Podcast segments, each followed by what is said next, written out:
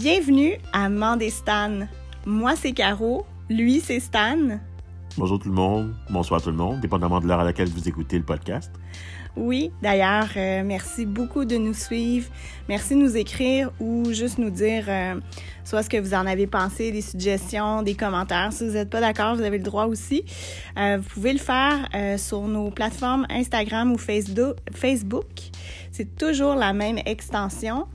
Mandestan Podcast. Un Mandestan Podcast, donc Mandé M-A-N-D-E. Stan, S-T-A-N, podcast, comme ça s'écrit, P-O-D-C-A-S-T. Puis aussi, on a un compte Gmail, donc vous avez juste à rajouter at gmail.com à la fin. Donc, euh, si vous aimez ce qu'on fait, si vous aimez notre balado, n'hésitez pas à la partager, à en faire euh, écouter vos amis. C'est pas c'est pas obligé d'être un secret bien gardé et surtout de nous laisser une note de 5 étoiles. Merci et bonne écoute.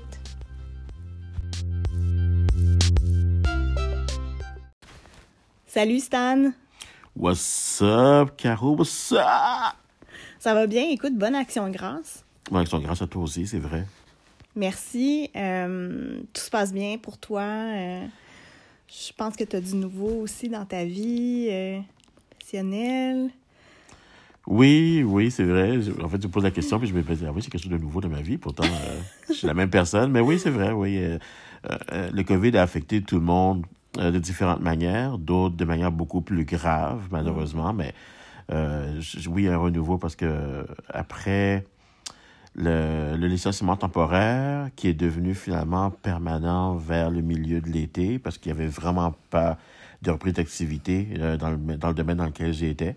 Donc, j'étais obligé de quitter, mais oui, je me suis trouvé quelque chose d'autre dans un domaine qui est relativement parallèle, mais lui qui n'a pas cessé de bouger, puis de se développer, puis euh, vraiment de, de, de, garder, de mener cette activité durant la période euh, du confinement, puis même du déconfinement, puis du reconfinement partiel qu'on vit en ce moment.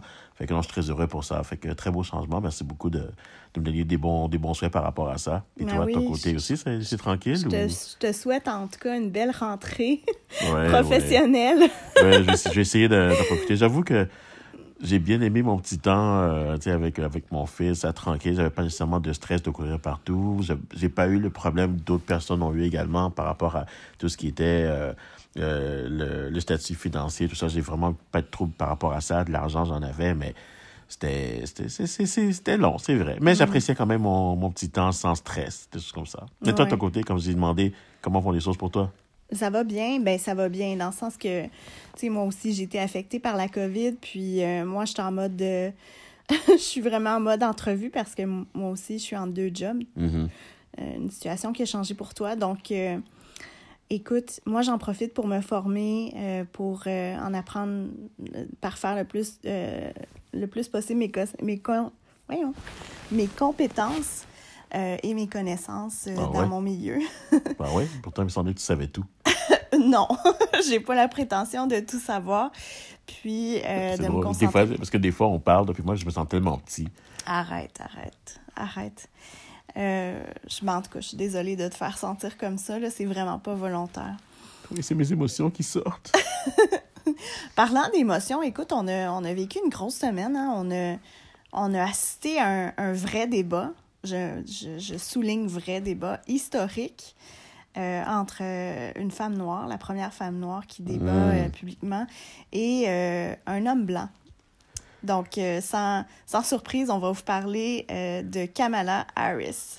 Oui, on va parler de Kamala Harris. Ouais, en tout cas, quand on parle du côté des Américains, j'avoue que, en tout cas, je ne suis, pas politicologue, je ne suis pas le gars qui va commencer à, à, à, faire des analyses de stratégie politique, des choses comme ça, mais c'est sûr qu'on va tous s'entendre sur ce qui est clairement évident, la politique américaine depuis les dernières quatre années, c'est du n'importe quoi. Mais c'est vrai qu'avec le débat qu'on a eu, en tout cas le deuxième débat euh, par rapport à la présidentielle, cette fois c'est un débat de, VP, c'était rafraîchissant au moins de voir qu'il y avait une forme de structure puis de décorum jusqu'à un certain point. Je dis bien un certain point parce qu'il y a des choses, je pense qu'on va devoir discuter toi et moi, euh, en, en, incluant finalement tout euh, notre auditoire. Et puis... Puis, juste pour rassurer nos auditeurs, là, on va pas décortiquer le, le débat, euh, le débat qui s'est déroulé cette semaine. On va juste comme vraiment parler de nous, ce qu'on a remarqué du point de vue euh, de Kamala. Puis on va faire un, un, lien avec ce qui se passe au Québec en ce moment euh, Mhm. sur la scène politique, surtout en regard des femmes. Exactement ce que j'allais dire. On va regarder vraiment du point de vue de Kamala parce que, comme, comme tu l'as si bien mentionné, c'est une femme. Puis ça fait plusieurs fois que moi-même, en tant qu'homme, puis je pense que c'est une tendance actuellement, là, entre autres avec les étudiants qui, des collèges privés, là, des collèges avec des uniformes, qui, des, des jeunes hommes qui ont décidé de, de, de, de, de, finalement de porter l'uniforme, un uniforme féminin avec euh, la jupe et de s'habiller finalement comme leurs leurs consoeurs euh, académiques s'habillent pour finalement faire un, un, un genre de, de pied de nez à tout ce qui est attitude euh, misogyne, des choses comme ça. Euh, Pas, pas, xénophobe, mais plus misogyne. Puis, à un moment donné, il faut juste appo- apporter ce point de conversation par rapport au traitement que les femmes subissent, puis les attentes qu'on a de la femme. Et puis, ce débat-là, justement, c'était un grand eye-opener, excusez l'anglicisme, par rapport à ce qu'une femme vit. Mais là, c'était vraiment démontré à la télévision de manière très claire. On le sait, on le vit dans notre quotidien. C'est peut-être pas mentionné à très haute voix, mais il y a clairement une différence d'attente d'un homme versus une femme. Et je vais même en rajouter versus une femme de couleur.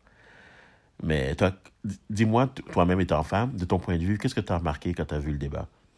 Mais moi, ce que j'ai remarqué, en tout cas, j'ai vu, j'ai vu à quel point cette femme-là, elle a une énorme maîtrise d'elle-même parce que euh, elle s'est fait couper, elle s'est fait euh, traiter de façon très condescendante.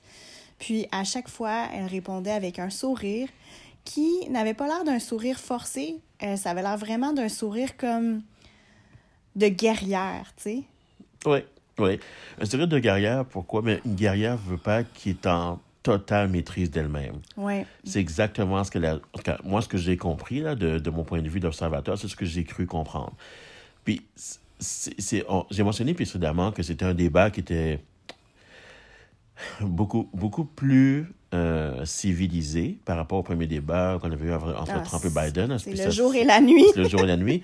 Mais malgré le fait qu'il y ait eu cette forme de civisme dans le débat, c'était tellement évident, comme tu dis, que Mike Pence a profité de son statut d'homme et d'homme blanc, en plus de cela, pour faire en sorte de ne pas nécessairement, un petit peu de déroger des, règles qu'ils avaient communément agréées de suivre pour le bon fonctionnement du débat.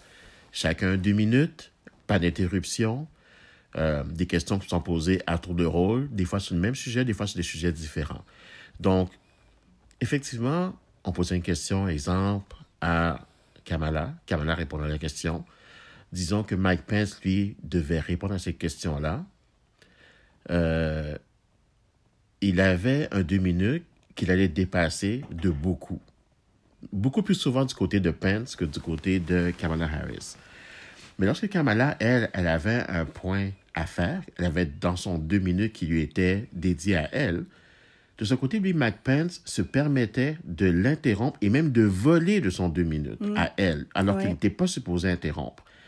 Et puis, comme tu as dit toi-même, à chaque fois, elle le regardait, elle souriait. En fait, il y a eu toutes sortes de mimes puis de gifs qui ont été créés par rapport à ça. Elle a haussé le sourcil. Elle a regardé avec euh, des, des yeux de, de, de maman. Quand une maman regarde son enfant puis lui fait comprendre, regarde, là, présentement, tu es en train de déborder de ce que tu devrais faire. Là. Mais Elle a fait preuve de patience beaucoup aussi. mais preuve de patience, oui, parce que elle n'a pas, elle a pas, exemple, joué la carte Biden-Trump où l'un parlait par-dessus l'autre. Elle, ce qu'elle a fait en, en, en- vraiment en personne civilisée et bien éduquée, à un moment donné, elle a laissé parler Mike Pence, puis elle a simplement dit, écoute, à la modérateur, elle a dit, écoute, il a pris de mon temps. Je vais juste demander qu'on me redonne mon temps pour que je puisse faire mon point de vue. Parce que j'ai pas pu faire mon point de vue parce que lui il m'a coupé. Et il a essayé encore de parler par-dessus pour qu'elle, finalement, se retourne pour dire Non, écoutez, c'est mon tour là. Là, c'est moi qui parle. Elle a fait ça au moins deux, trois fois dans le débat. Ouais, ouais, ouais. Please let me finish. Exactement. Puis euh, c'est ça, tu sais, comme je veux juste dire que, en fait, puisque c'est une femme et euh, rajoute à ça une femme racisée, on sait tous que quand on est une femme, on doit, on doit agir d'une certaine façon, on doit suivre un code pour ne pas se faire catégoriser comme une femme qui est à bout, qui est hystérique, Hors de contrôle. euh, euh, oui, c'est ça, qui est euh, qui, qui- jump on the gun, tu trop vite, tu Je trouve que je trouve en, en tout cas qu'elle a eu, euh, je pense que c'est elle, là, la grande gagnante du débat. Je pense que c'est elle qui, en tout cas, c'est un exemple de classe, d'intelligence, de maîtrise d'elle-même, puis de, de leadership. Je trouve juste ça plate que encore aujourd'hui, on soit obligé d'agir de la telle de la d'une façon comme ça pour avoir de la crédibilité puis être entendu par un groupe de gens majoritairement d'hommes blancs. Ben, tu vois, je vais renchérir dans ce que tu dis parce que autant tu as dit que c'est peut-être elle qui est sortie la grande gagnante dans ce cas-ci, puis tant mieux. Mais je vais même solidifier ça en disant que c'était aussi celle qui avait le plus à perdre. Il aurait fallu, comme tu as dit toi-même, là, au reflet de ce que tu viens de dire, il aurait fallu, il aurait fallu juste un moment, un seul moment, dans les 90 minutes que ça a duré, où elle est perdue patience, où elle aurait haussé le ton, où elle aurait parlé par-dessus Mike Pence. Et comme tu as dit, tout de suite, elle aurait été catégori- catégorisée comme étant une folle. Une femme instable, une femme incapable de pouvoir diriger un pays, un pays comme celui des États-Unis d'Amérique. Et puis, ça demande tellement de maîtrise de soi, surtout quand on sait que l'autre partie est en train de mentir, de changer, modifier, twister l'information, de te faire paraître mal, finalement, malgré le fait que tu proviens d'une bonne place. Et, et c'est tellement, c'est tellement corroboré puis soutenu comme comportement dégradant vers les femmes que Donald Trump lui-même, il s'est permis, comme il l'a fait à plusieurs reprises, là, avec d'autres femmes par le passé, mais il s'est permis de tra- la traiter de monstre. Ah oui, Où est-ce que tu vois? pas entendu Oui, ça. oui, il a Ok, traité wow. de monstre clairement. Puis où est-ce qu'en politique, en politique d'un pays supposément civilisé qui se considère comme étant Une leader grande du, exact, une grande puissance et leader du monde, de dire que une opposante politique est un monstre. Je ne pense pas que il aurait pu, je pense pas qu'une femme aurait jamais pu se permettre de faire ça envers un homme. Non. Parce qu'au contraire, mais c'est ça, parce que le, le pire, c'est que cette femme-là, encore une fois, elle aurait été catégorisée comme étant comme, ben, cette femme-là, elle n'a pas savoir-vivre, c'est une folle. Euh, ça n'a pas de bon sens, elle n'a pas sa place, euh, elle n'a pas le décorum qu'il faut, le temperament, comme on dit, le, le comportement qu'il faut pour pouvoir gérer un pays comme les États-Unis d'Amérique. C'est du double standard, du gros double standard. Puis je pense que les femmes vivent du double standard à longueur de journée et malheureusement, elles n'ont même pas le tremplin ou la plateforme pour pouvoir décrier ces choses-là. Ouais. On va se regarder même chez nous. Même chez nous, des choses comme ça se passent. T'en as-tu euh, as-tu un en tête? Ben. Euh, comme je dis, je suis pas politicologue, c'est pas ça mon truc, c'est pas ça que je fais à longueur de journée, mais je regarde juste la situation qu'on vit. Évidemment, le monde entier est aux prises avec le COVID en ce moment. Mais je regarde François Legault, notre premier ministre, puis je regarde la confiance avec laquelle il a présenté son cabinet de ministre en octobre dernier. Il est arrivé là avec, évidemment, l'idée de la vague de changement, qu'il va apporter une nouvelle approche par rapport à la gestion du Québec. Il a présenté son, son cabinet de ministre avec une fierté que j'ai rarement vue chez un politicien. Il était convaincu de son coup, ce gars-là.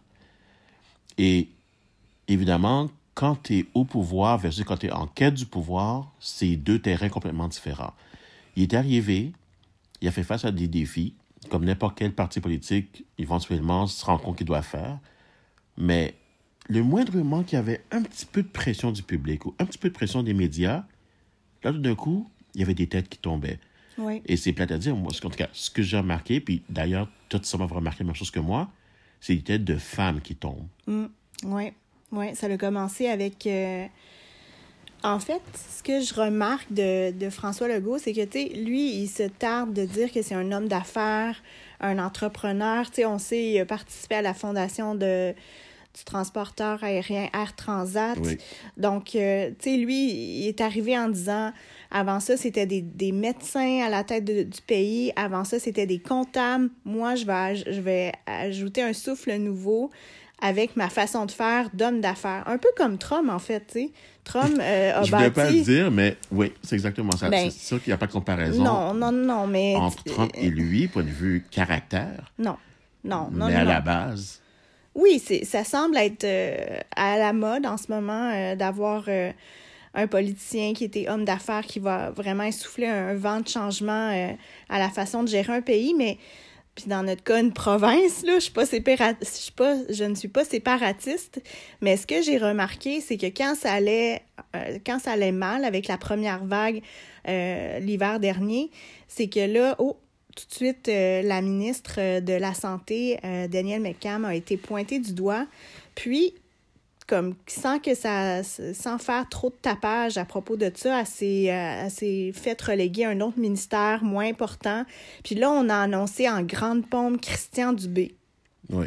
Mais des remaniements, c'est correct. Oui, c'est normal. Un, un- un politicien est, est dans son droit de faire un remaniement si lui il juge que c'est bon, non seulement pour la gestion, le support du public, mais en même temps pour la pérennité de son gouvernement, de son parti. Ça, c'est correct.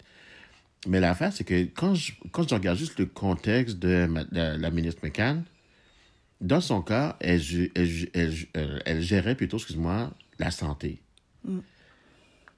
Depuis longtemps aussi. depuis longtemps. Mais justement, c'est je m'excuse. Mais si il y a un ministère, sinon deux ou trois au Québec, qui sont excessivement lourds à gérer, c'est bel et bien la santé. Ouais. L'autre, c'est l'éducation. Les choses ne vont jamais changer du jour au lendemain, surtout en santé. Parce que c'est très politique.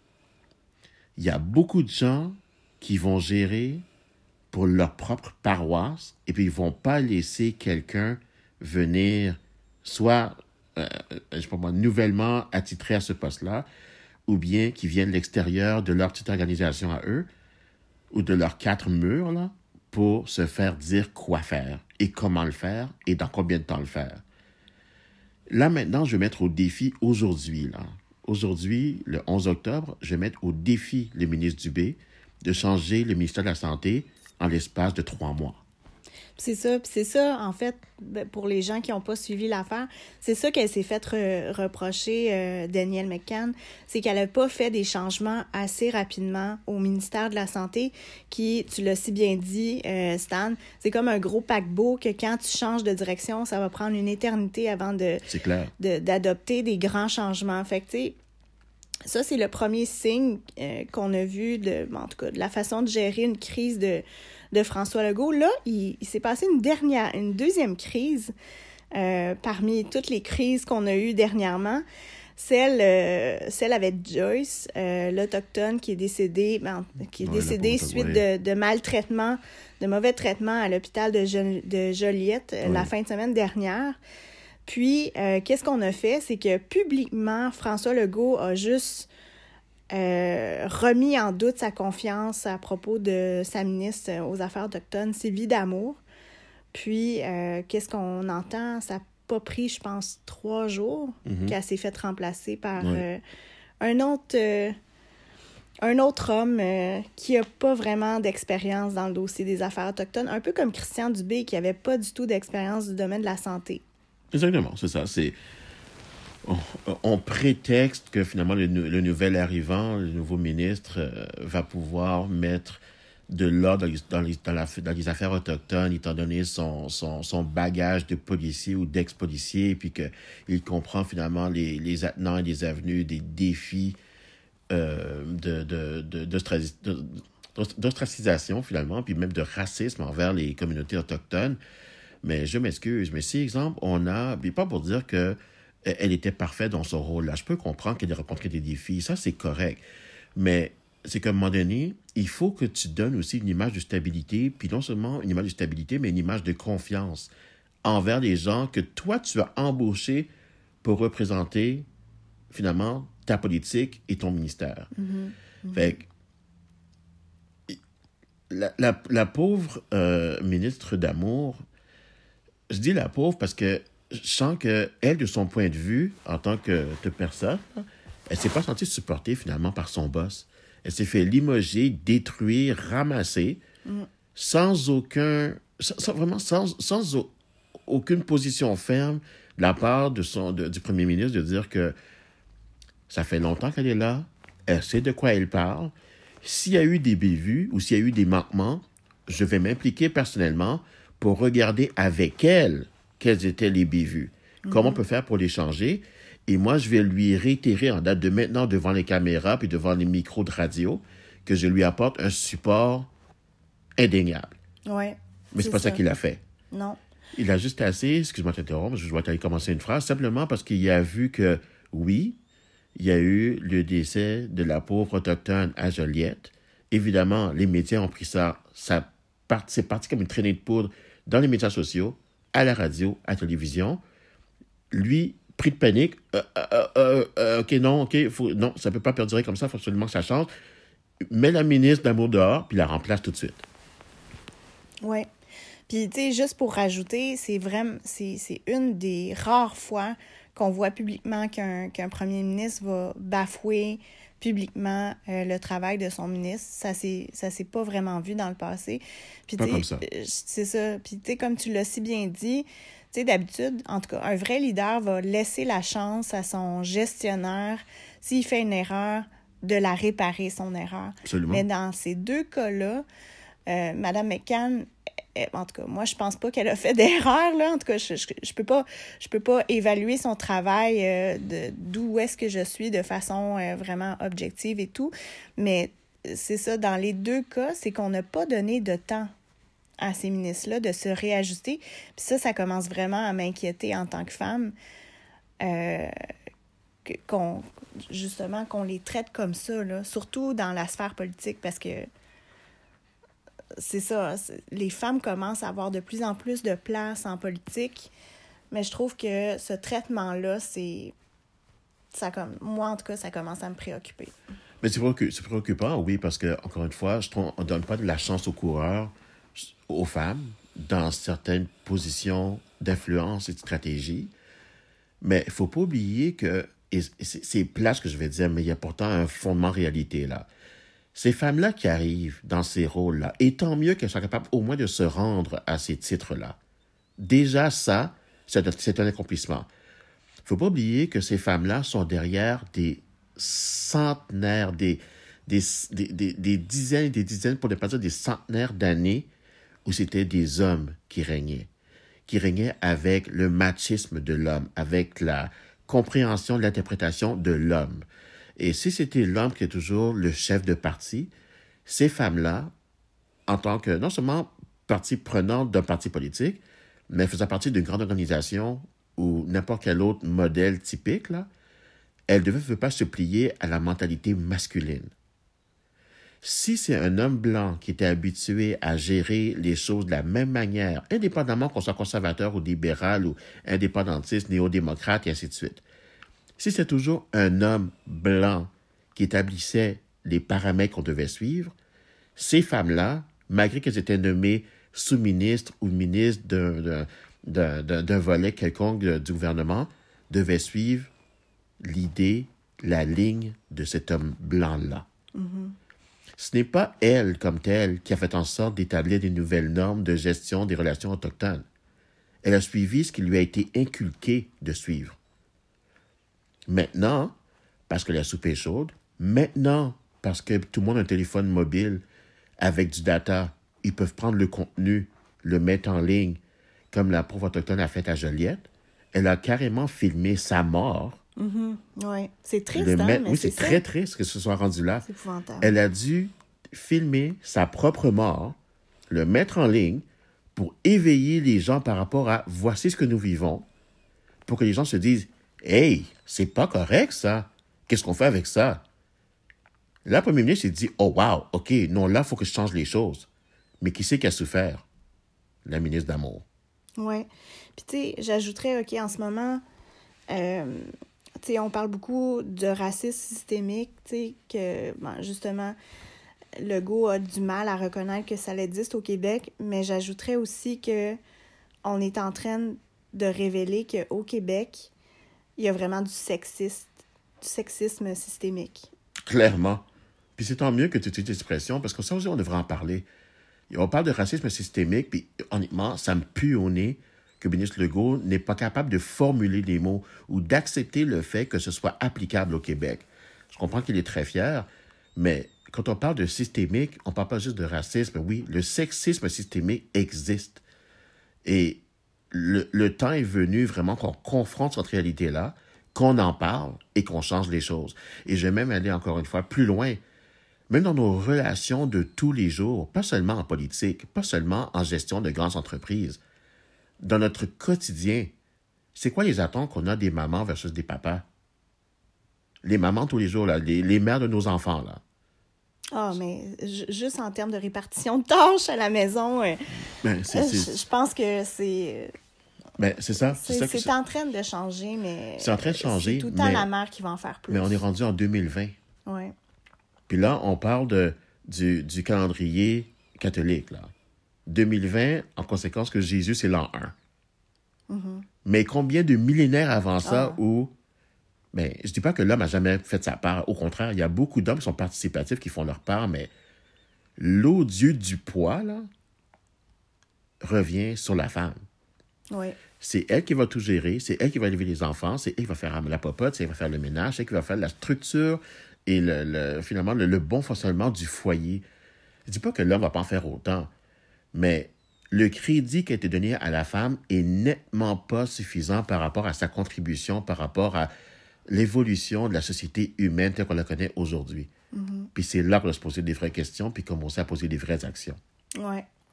Donc, euh, sur ce, euh, j'espère que l'épisode d'aujourd'hui va vous, va vous faire réfléchir. Puis, on aimerait beaucoup ça, vous entendre par rapport à ce que vous en pensez.